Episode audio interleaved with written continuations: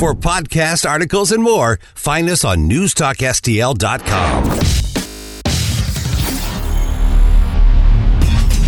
Martin McCloskey. On fire. This is Mark McCloskey on fire.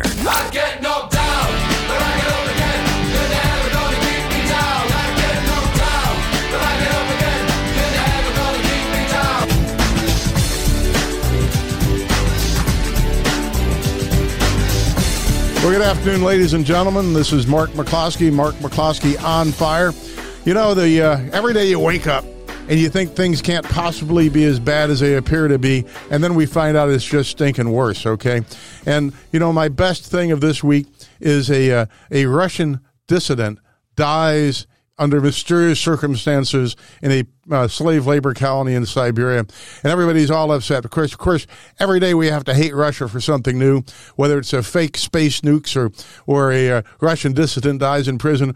Well, God knows we don't have any political prisoners in this country, and God knows political prisoners don't die under mysterious circumstances in this country. Uh, Mr. Epstein. Um, but we're, uh, in, in light of the fact that there are no political prisoners in this country, we're going to have a non political prisoner, also known as a January 6th political prisoner, as our guest here this afternoon. And, uh, he, so, ladies and gentlemen, please say hello to Mr. Ryan Zink, one of our one of our uh, least uh, politically prisoner people that I know, having only what when they give you twenty one years or something like that. Uh, they were trying to give me 22 years. 22 years. For being, yep. All right. Well, go ahead. I, I, this is my lousy introduction. Go ahead and introduce yourself to the audience and tell them what happened to you. All right. Well, my name is Ryan Zink. I am a uh, January 6th political prisoner and a uh, congressional candidate for CD19 out of Lubbock, Texas. I'm running for uh, the federal position because the guy that's in my seat, along with other Republicans, have refused to help. So, uh, like I said, I was involved with the uh, the January 6th. I was there as a as a journalist and a media correspondent for my father's congressional campaign. Uh, he was running in Arizona for uh, which was congressional seat seven over there, but now it's CD three uh, in his in his second run. Um, so yeah, I mean. Uh, I guess I'll start things off. I was in, uh, I just recently had to drop out of school due to a medical injury back in uh, 2020 and 2000, like 2019 going into 2020. Um, I was at work. I, I, used to work for a package delivery service uh, while I was putting my way through school for media strategy, public relations. And uh, I was out making deliveries one day and I got rear ended by a, uh, an impaired driver. And, uh, she wound up doing some pretty significant damage to my neck and my shoulder, and uh, I had to take a, a, a, leave of absence from school because I couldn't even like get hardly get to class or anything. And so I was uh, I was working uh, during this period. I was a small business owner, and it just got to the point to where I just couldn't. Uh, I just couldn't do my job. I had a lapse in treatment. I, you know, tried to make things work just being on workman's comp, but workman's comp doesn't pay the bills. And uh, so I decided to go see the old man in, in Arizona. And uh, many, a lot of people that don't know that uh, my father was actually in sports medicine for years and years, and he was able to, you know, give me a lot of the same treatment that uh, any of these insurance agencies and these, you know, physical therapy treatment facilities would have been able to give me for my neck and my shoulder. So I went up there to try to be proactive instead of uh, you know just sitting around uh, waiting for something to happen. Well, while I was up there, my dad, you know, he had already declared that he was going to run for Congress and uh, that he was, you know, going to try to make a step up because we had seen a lot of irregularities on different things over the years. Well, he had seen that. I didn't care about politics at the point.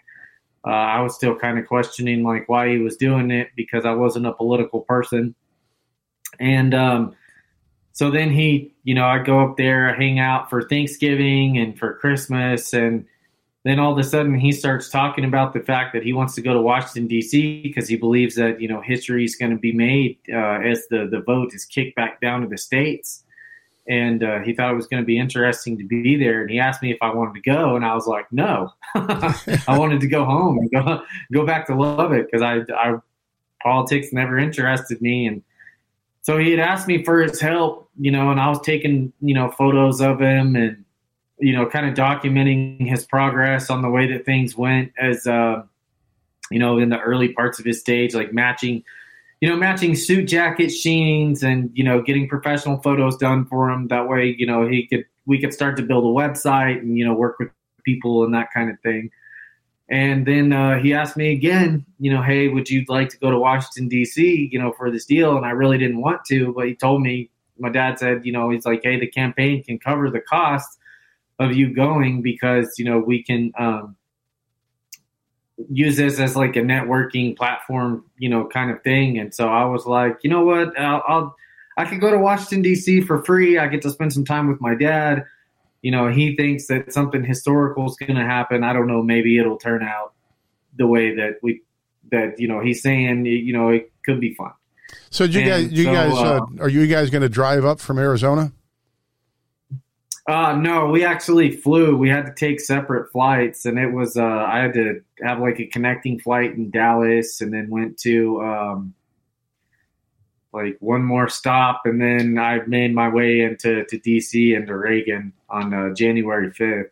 And I, I, you know, No. so let me let me just ask you these kinds of questions. When you and your dad are talking about going up to D.C. for January the sixth, were you some kind of some kind of big conspiracy while you're, you know, being manipulated by Proud Boys and told what to do, and and that this was all going to be a a big insurrection? Well, apparently, according to the DOJ, if you start making political posts in November for the first time in your life, it, it certifies you as a uh, political individual who knew everything that was happening in the area because that's what was used against me at my trial. But uh, no, I, I see. I didn't even vote until I was 32. I, so either 31 or 32. The first time that Trump ran against Hillary Clinton was the first time that I had ever voted in my life, just because I you know, had seen the Monica Lewinsky scandal and all that growing up in the 90s. And I just said to myself, like, what kind of woman would stay with a man like that? And that was pretty much the reason that I voted for Trump. Like, that, that was it. That was, there was no, you know, political reasoning. There was no bargaining chip. There was no anything like, oh, well, this person's tied. To, I didn't know any of that. Yeah. And, uh, so no, I mean, there was really no influence for me going other than to spend time with my dad and help him with his campaign because he was so brand new, um, you know, to the scene of like what I what I thought it would take, and I had marginally misguessed uh, even what it would take at that time to run a you know a political campaign of any kind. I you know I mean I still may not even know as a congressional candidate just the depths of you know deceit and corruption that you have to go to to uh, make yourself known without crossing the line or violating God's laws. Yeah. So yeah, it's Yeah. been interesting. So uh, tell us what happens when you get up to D.C. Well, we go up and we meet with some family that live just on the other side of Marlboro, Maryland. Uh, so we didn't actually stay in the Washington, D.C. area. And uh, we got up super early on January 6th. I think we were probably on the metro by like 3, 4 a.m. Um, it was a crazy scene already as soon as we got off onto uh, the, the platform. One of the poses that they used against me uh, at trial was there was a picture of me and my father that said, It's already getting rough uh, pray for us. And, you know, they said that that was a term of endearment that I expected trouble and this, that, and the other. Well, what I was referring to was the fact that we left Phoenix, Arizona, where it was 70, and we went to Washington, D.C., where it was like five. Yeah. And, uh, you know, so we're, we're already freezing as we get off the metro and start making our way over uh, to uh, the Washington Monument. And there are already thousands of people at the Capitol. And I didn't even know. See, this is how unprepared I was for what was going on there. I didn't even know that Donald Trump was speaking. I wasn't even aware that there were speakers. Like, I just thought this was going to be like some random event. You know, I, I, I really had no clue or context of what was going to happen, not to mention the fact that the fact of me even being there, I was on muscle relaxers and painkillers just to get my neck and shoulder to calm down so that we could go through the day. And uh, you know, we we get over there. There are thousands and thousands of people that are at the Washington Monument, and uh, you know, for the area. And uh, we actually couldn't get in or listen to anybody speak because I had all of my media gear with me. You know, I had my backpack, my laptop, my extra SD cards, my backup camera. I had, uh, you know, my phone, food, you know, chargers, you know, basically anything that I thought that I was going to need, you know, to be a, a journalist on the ground for the entire day. And the Secret Service, as soon as we get up to the front, they're like, we're not letting anybody else in with a backpack. If you have a backpack, you're not coming in. I know it's kind of comical there for a minute because you see this like panicked look come over all of the people's faces and they start like hiding backpacks in bushes and they're like trying to like climb trees and stick their backpacks in trees and all to get in. And i was like why are these people freaking out about this? And they're like oh donald trump's fixing to speak. And i was like oh yeah i guess that probably makes sense. You know big deal uh, president's about to speak. And um, so you know we we didn't get in. So we decided you know instead of staying and listening to the speakers we were going to go have some lunch and we had some taco trucks in front of a building that i would become very well known with 333 constitution avenue the e. Barrett jackson prettyman courthouse uh, where no justice is applied in the united states as long as you're a, uh, a republican. Uh, the outside of that building should be labeled guilty until proven democrat. And um, you know, we made our way over. Uh, I guess it's about one o'clock at this time. We start heading over to uh, the Capitol because Dad has an interview with the Epoch Times somewhere around like 120, 130, somewhere around there. And uh, there's no violence. There's, you know, the day is absolutely just, you know, a bunch of people singing and praying and just talking, and they're, you know, being uh, just. It was kind of a joyous occasion on the the first half of the day.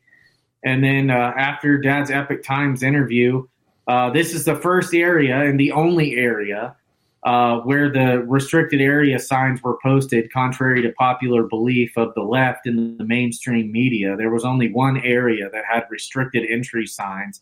And it was due to the construction of the scaffolding, which has become like this, you know, this big targeted portion of the January 6th event is like, how dare people climb on something that was made to climb on?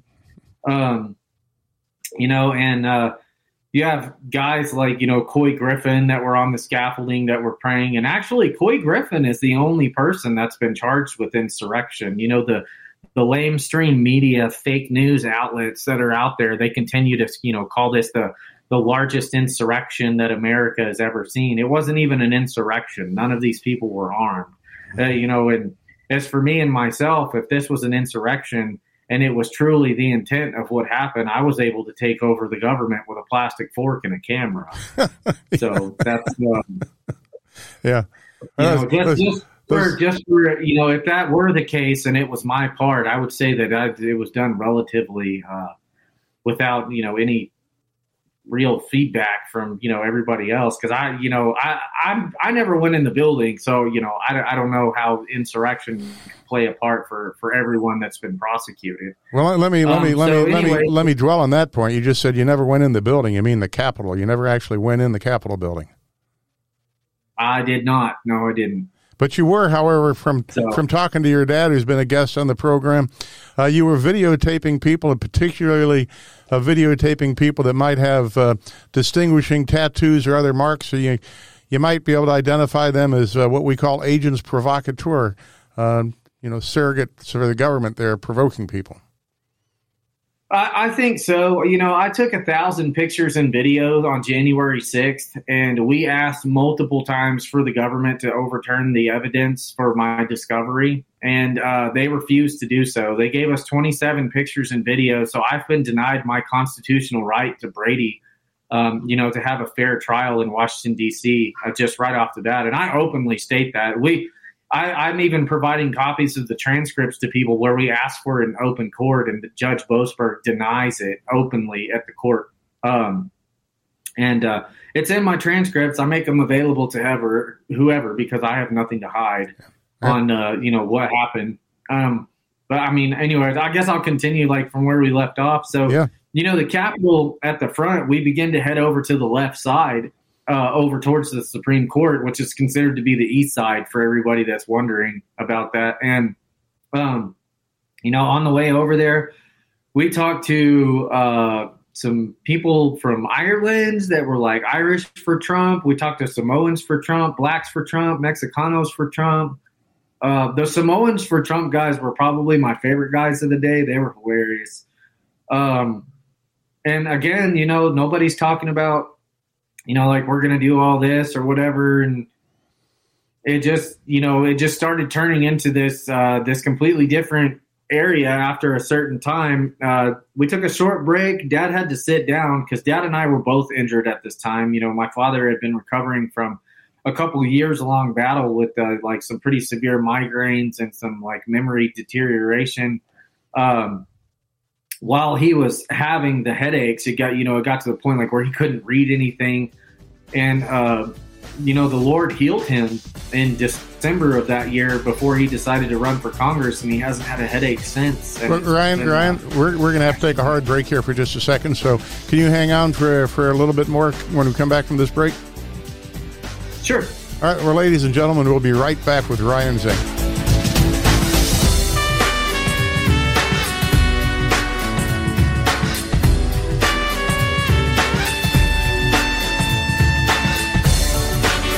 Fighting against the New World Order.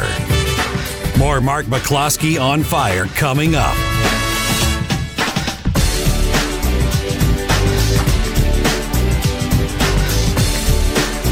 For podcast articles and more, find us on newstalkstl.com.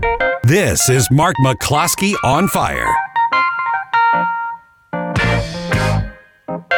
Welcome back, ladies and gentlemen. We're talking to January 6th political prisoner Ryan Zink, currently running for the United States House of Representatives, 19th District of Texas, uh, against uh, Jody Arring- Arrington, who uh, was actually a friend of ours, uh, but ended up not being a friend of Ryan Zink's or any of the January 6th political prisoners. Well, tell us, uh, tell us about what happened and how you happened to uh, get convicted. So essentially, what happened was, um, me and Dad made our way to the porch where we had uh, been filming. You know, uh, we were waved through the barricades. Well, first thing that happened was there was a police officer talking to people on a megaphone saying that they were going to get us up the stairs. That information spread like wildfire. Then immediately to our right hand side, uh, going back over uh, towards like the Cannon building and stuff like that, there were hundreds of hundreds of people that started pouring into the plaza. And then a police officer that was directly in front of us had waved with both hands like he was signaling people to come into the area. And we thought that it was open. Well, then the stairs opened by the United States Capitol Police, and then we made our way up to the porch where we saw an individual by the name of Hunter Allen Ehmke um, begin to punch out the windows and kick out the windows of the Capitol. And shortly after this, um, he was taken into custody by Capitol Police as he was knocked off the ledge with a uh, with a riot shield. And some people who began to start trying to riot at that point started saying things like, you know, like you're not taking them, you guys are traitors, like all this. And I yelled at those people, and I was like, hey, leave the police alone. They're just doing their jobs. He's breaking the law. And- That's and not Ri- why we came here. And Ryan, you've got that on video, your own, from your own camera, true? Yeah, I, I do. I, me and my father both recorded it, and only his angle was given to us in Discovery. Well, we're gonna we're gonna we're gonna play that for the audience right now, so they can hear, you know, what a what a traitorous insurrectionist you were at that day.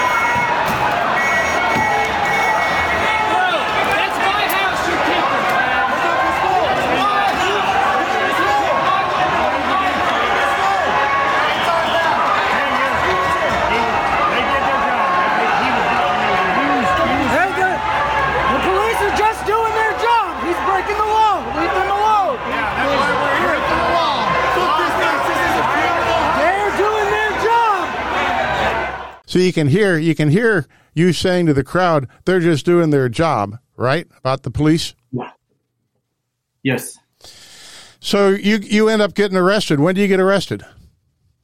February 4th of 2021, uh, about a month later. And and what did they charge you with? Um, well, initially, the filing documents that I can't provide a copy of to any news agency or anything from Michael D. Brown states that uh, my actions led to the assault of multiple police officers, forceful entry to the building, and the death of a federal police officer.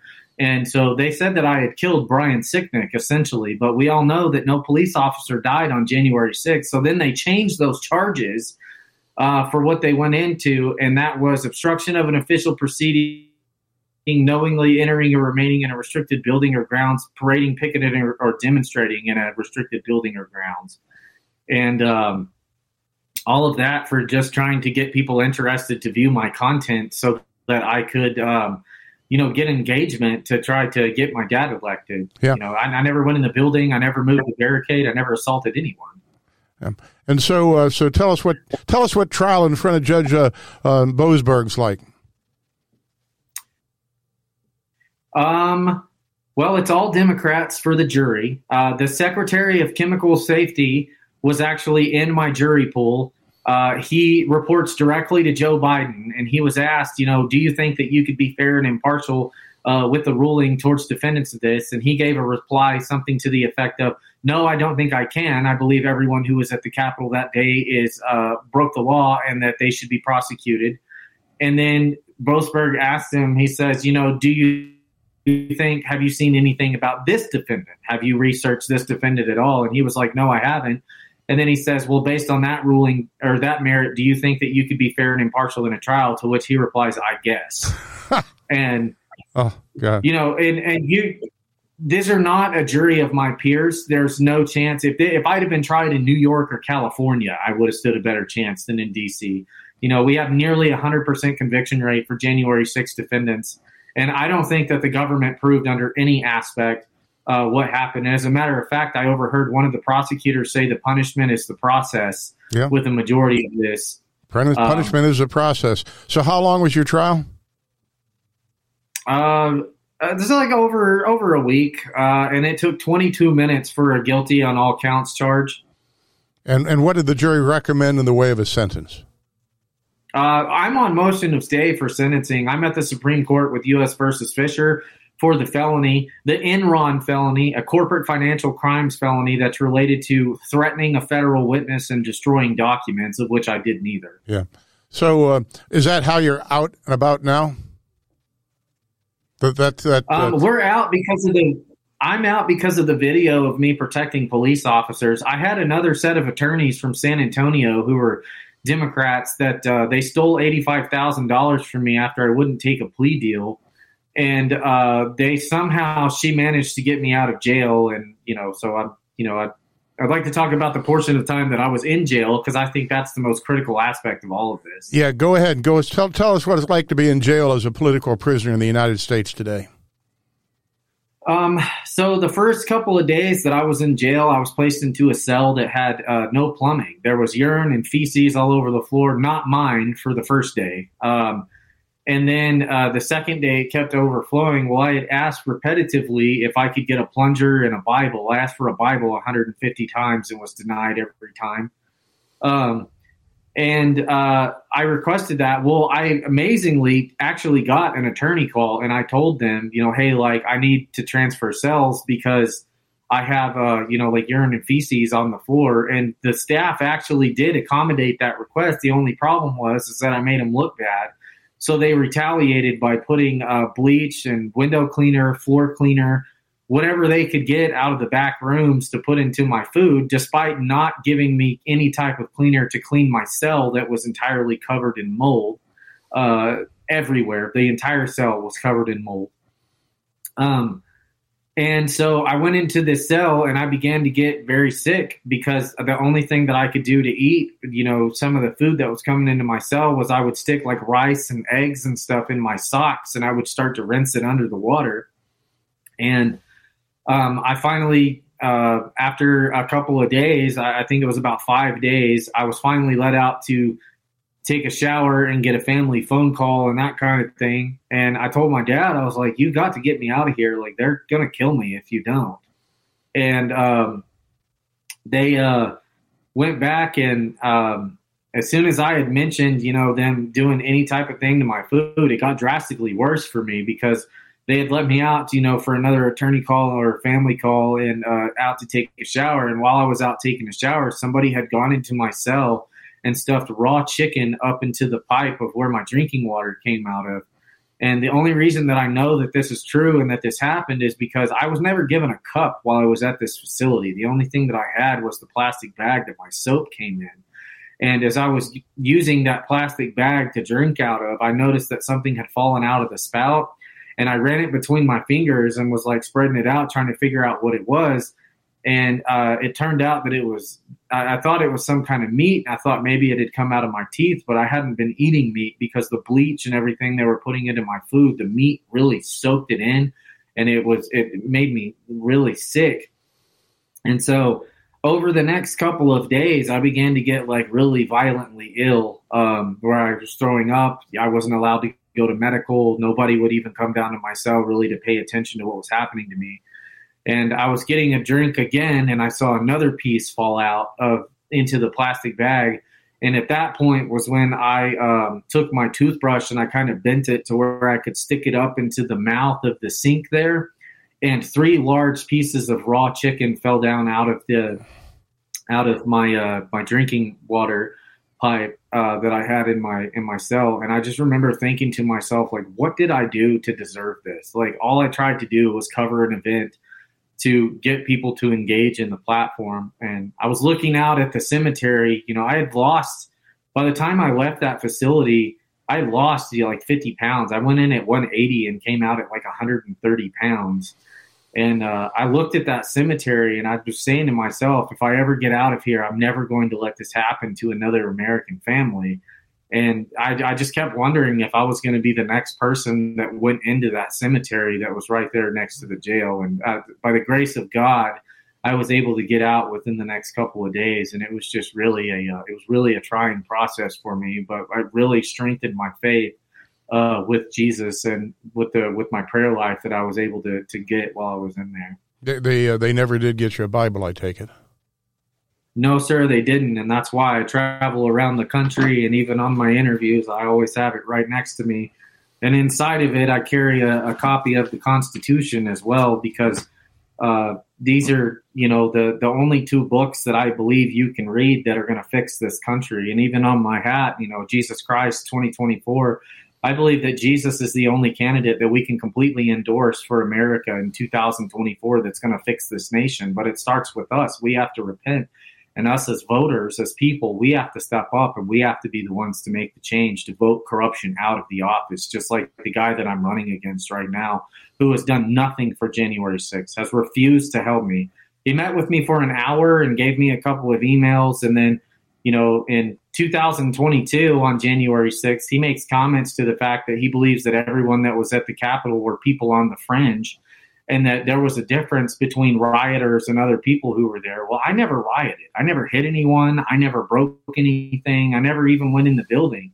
And he refused to help me, you know, and he brags about writing litigation for, you know, assaulting federal police officers and that there's a difference and that, you know, the Democrats from the January 6th committee led by the corrupt Benny Thompson and Liz Cheney and Adam and all the rest of them, that, you know, there was a difference between the two. And then he refused to stand up, you know, and that's the problem I see with most of the Republicans that we have right now, with the exception of a few, because I subpoenaed uh, McCarthy, Gaetz, Greene, and Jordan to come and testify on to the fact of what was deleted or what they believe was deleted with the 4.4 terabytes of the original January 6th committee, and they all sent staff to quash the motion. As a matter of fact, Kevin McCarthy flew to Japan in order to avoid having to testify. I confirmed that with another congressman that it was indeed a late night archive uh, event for him to get out of there. So you know, it just um, whatever they're trying to do right now, it's not enough. We still don't have all of the, all of the footage. You know, we've been given about 600 cameras out of about 1,400. Some of the experts and the other legal teams that I'm talking to are saying the 40,000 hour number is just a lie. That it could be as high as 170,000 hours.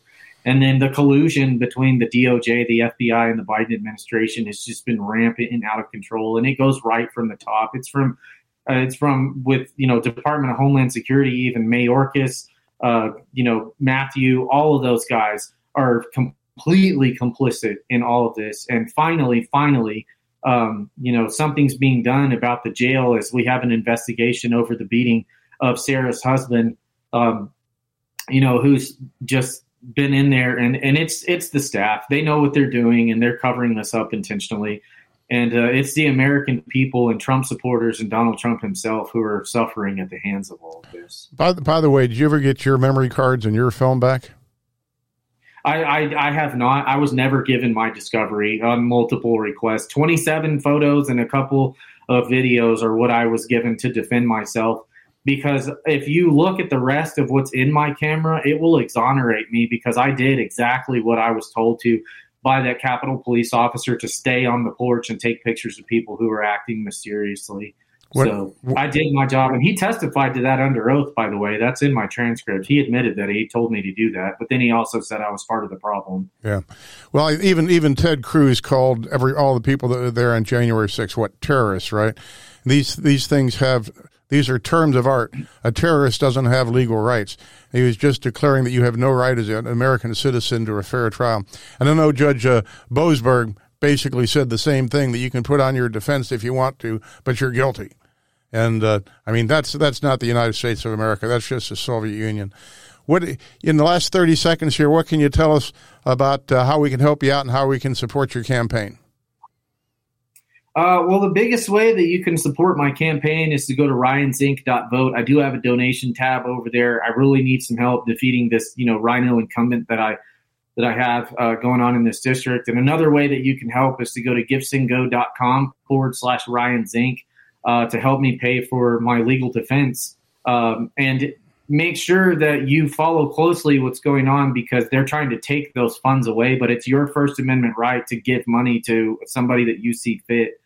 And then uh, just pray. Pray is the biggest thing. All right. Well, you know, we're we're praying for you. We're praying for all the January 6th defendants.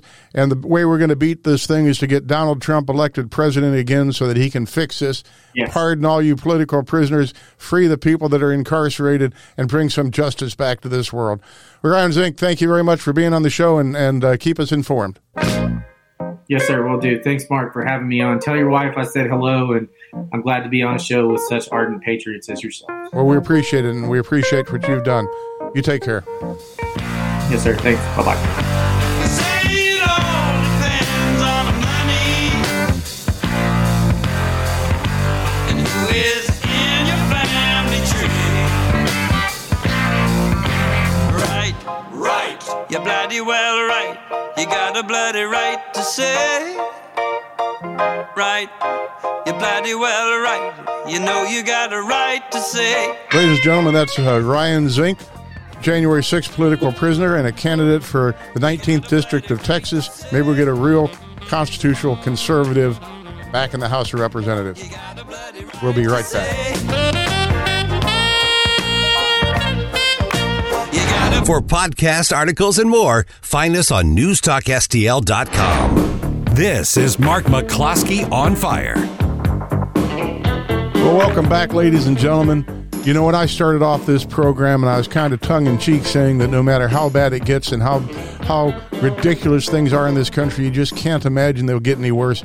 And then every day, they just surprise us with how much worse they can make everything. And you know, there is no Republican Party and there's no Democrat Party in D.C. In D.C., there's just the Uniparty. It's run by the by the. I sound like Lucy in the Charlie Brown Christmas. It's run by a big Eastern syndicate. Well, in the real world, ladies and gentlemen, it is run by a big Eastern syndicate. When Jeff DeWitt said that to uh, uh, uh, uh, Kari Lake and said, you know, when she suggests you go public with this, and he says, yeah, right, like I turned the key to my car and boom, you got the chairman of a state Republican Party admitting that if he doesn't do what he's told by that big Eastern syndicate, they're going to kill him. But then we get then we get the the the uh, the the lie du jour. If there's ever been any doubt in your life that every word that comes to you from the government, whether it's the Republican Party or the Democrat Party, is a lie, think about the Russian space nuke hoax that was sprung upon us this week, right? All of a sudden, you know, all of a sudden when the give whatever money it takes to Ukraine, no matter what, no matter what our borders look like. We've got to protect the borders of Ukraine, even if the American border is completely wide open. We've got to protect Ukraine from invasion. By the way, Ukraine's as, as a democratic republic as the Soviet Union used to be. But we have to protect Ukraine no matter what, no matter what our border looks like. So it stalls in the House. And Mike Johnson says that Senate bill's never going to come up for a vote on the floor of the House. Well, guess what? Then we get Russian space nukes to scare us. Um, supported by this lovely gentleman. Uh, this guy's name is Mike Turner. He's the chairman of the House Intelligence Committee. He's from Dayton, Ohio. All right. And he has a meeting at the White House. And he has a White House approve. The Democrat White House approve his Republican press release about these terribly modern new space nukes by the Soviet Union, by the Soviet Union, by the Russians, that it's going to kill us all and knock out all our communications, and it's a real genuine threat. Except then, it turns out that it's all just total BS. There are no new Russian space nukes. It's all just pure BS made up to scare us, to convince us to send money to Ukraine because Russia really bad, Russia bad, Russia, Russia, Russia, hate Russia, send money to Ukraine. Guess what's in Dayton, Ohio, other than uh, Congressman Mike Turner? There's this little place called the Wright Patterson Air Force Base. What is there at Wright Patterson Air Force Base other than the bodies of the Roswell space aliens? Well, there's this little entity called, get this, the uh, National Air and Space Intelligence Center. What's the National Air and Space Intelligence Center? It is this is our own this is our own paperwork, right? The National Air and Space Intelligence Center is the Department of Defense primary source for foreign air and space threats. Well, what would uh, Fakey do Russian space nukes be other than a air and space threat, which might require a whole ton of money being sent to the good folks at Dayton, Ohio, to spend at the National Air and Space Intelligence Center to counteract the threat of these completely fictitious and fakey do Russian space nukes. I mean, it's also stinking corrupt. And then the uh, Russian space nukes uh, falls apart because it turns out to be completely BS. Even Kirby had to get on the air and say, well, there's no current threat. Don't be worried. There's no operational platform. This is just something that might be a problem down the road. In other words, we just flat out lied to you yesterday, and the lie was so obviously false that we had to give up on it in 24 hours. Right? And now we tell you, oh, don't worry about that. We just lied yesterday, but believe us today because the next Russia, Russia, Russia hoax is uh, that we're all upset that a nice young man named Alexei Navalny, who is a Russian dissident, has died in Russian prison. He was doing 19 years. By the way, Jeff Zink's son, Ryan Zink, who you just saw, got 22 years for filming people at the Capitol building.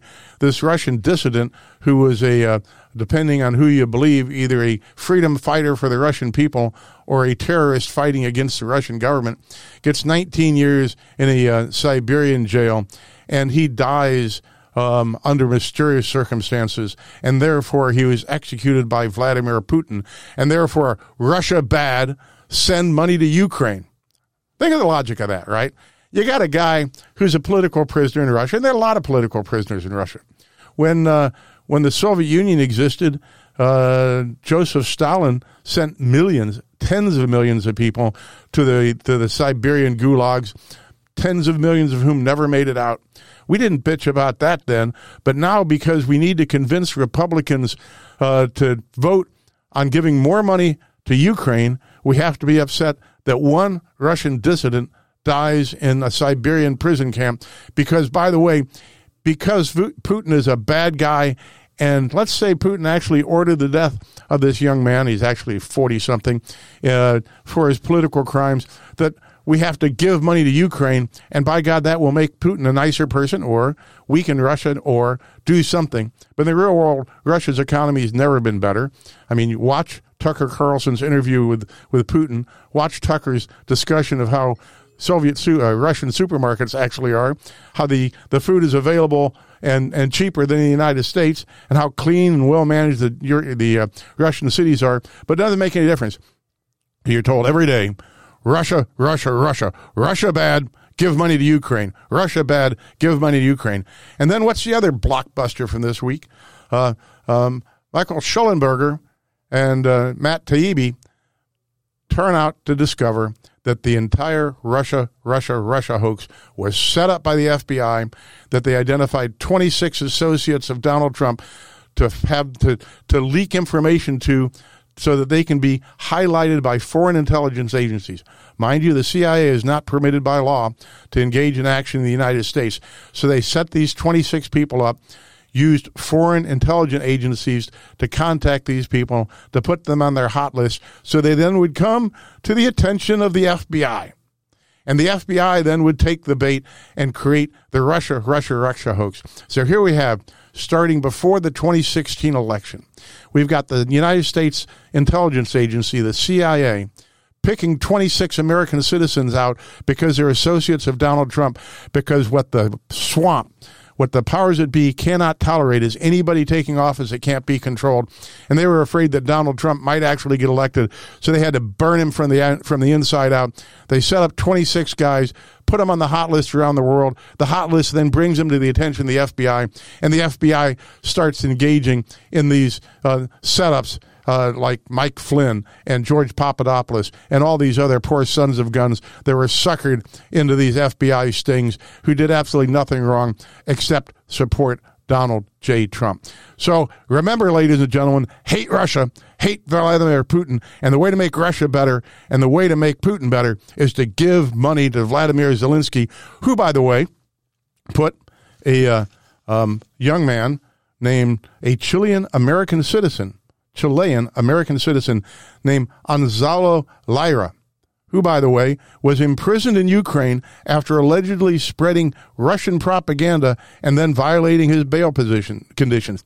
He has died in a Ukrainian jail. So here is an American citizen who's arrested by Zelensky for giving out Russian misinformation, is tortured and beaten in prison, and then dies in prison. Did you hear the the uh, complete establishment of the United States uh, propaganda machine and all the congressmen, Republican and Democrat, stand up and say, how can we tolerate a government like the government of Ukraine that would arrest Gonzalo for this uh, for false Russian information, have him tortured and beaten, and die in jail? You know, I'll bet not a single one of you have heard that name until right now. Well, you know, we're uh, supposed to believe all this stuff is true because they tell us it's true if there's anybody out there that believes that anything you hear in the mainstream media, or even Fox for that matter, or even Newsmax this morning was bringing all this Russian dissident dies in prison, bad Russia, bad Russia, give money to Ukraine stuff. If you can believe any word that comes out of the United States government's mouth in any form or anything from the mainstream media, then you need to have psychiatric examination because no sane person would listen to this BS any longer. Well, so you got you got the Biden crime family, right? And you've got these whistleblowers that come forward from the IRS, risking their careers and their pensions to tell the truth about uh, um, uh, Biden and his son taking bribes from foreign governments. And so, guess what? Then, just just like the free and honest country that we are. Uh, Special Counsel David Weiss has charged that FBI informant with giving false information because obviously when he testified, when he told the IRS um, in June of 2020, he's accused of having told the FBI for the first time about meetings between uh, he and four or five years earlier with executives associated with Burisma, and that Burisma had paid Joe Biden and Hunter Biden each $5 million in bribes. But by God, because he says it and because it might cost Joe Biden some years in prison or impeachment, he's got to be lying. He's got to be charged with perjury. He's got to be arrested because only Republicans or only whistleblowers go to jail for perjury. Everybody else that stands up in front of Congress, like Christopher Wray or Alejandro Mayorkas or anybody else that stands up and lies, they get off scot free. Peter Navarro, 74 year old gentleman, worked in several Republican administrations, is going to start a prison sentence for what? Allegedly for contempt of Congress for refusing to honor a congressional subpoena. You know who else recently refused to accept a congressional subpoena? Hunter Biden. Do you see Hunter Biden going to jail? Do you see a criminal referral for Hunter Biden? And then you've got this uh, this nonsense down in Fulton County, Florida, where the prosecutor and her special prosecutor are involved in a personal relationship and paying, you know, going on these foreign holidays and Aruba and Belize and the wine country and all this stuff where she's paying him back in cash. There's no record of it. He pay puts it all on his business credit card, but she pays him back in cash. The $300,000 that people of Fulton, Fulton County, Georgia paid him which he then used to take her on vacation, that wasn't improper because she paid him back in cash. None of that public money went anyplace. I believe that because the government tells us that. I can go on and on. Some alleged relatives of slaves in St. Louis want $74 billion in recompense for the labor that their relatives did 150 years ago building uh, St. Louis University. And uh, they're going to, and uh, instead of just saying this is complete BS, no, you're not going to get a damn thing, they're actually talking about it because the labor, alleged slave labor of their distant relatives 150 years ago, um, if calculated on 24 hours a day for 365 days a year, multiplied by all the descendants that came down the last 150 years, comes up to $74 billion. And by God, they want it. Well, ladies and gentlemen, every time I give a speech now, including last weekend down in Oklahoma City, I ask the, I ask the audience how many people here believe that there is a political solution to our crisis, and no hand goes up. Well, ladies and gentlemen, there's a congressman named Mark Green from Tennessee. He's decided not to run for election. And why? He says, quote, our country and our Congress is broken beyond most means of repair. I have come to realize that our fight is not here within Washington. Our fight is with Washington. And ladies and gentlemen, that's the absolute truth. Our fight is against Washington. Our fight is with Washington. I do not believe that there is a political solution to this crisis. The only solution is for each of us, every one of us, to stand up, make a personal stand for freedom, say we will not be sheep, we'll be a free people, and we're going to fight for our freedom and save this republic. And it's going to have to be the people and not our elected officials. Thank you very much. For podcast articles and more, find us on newstalkstl.com.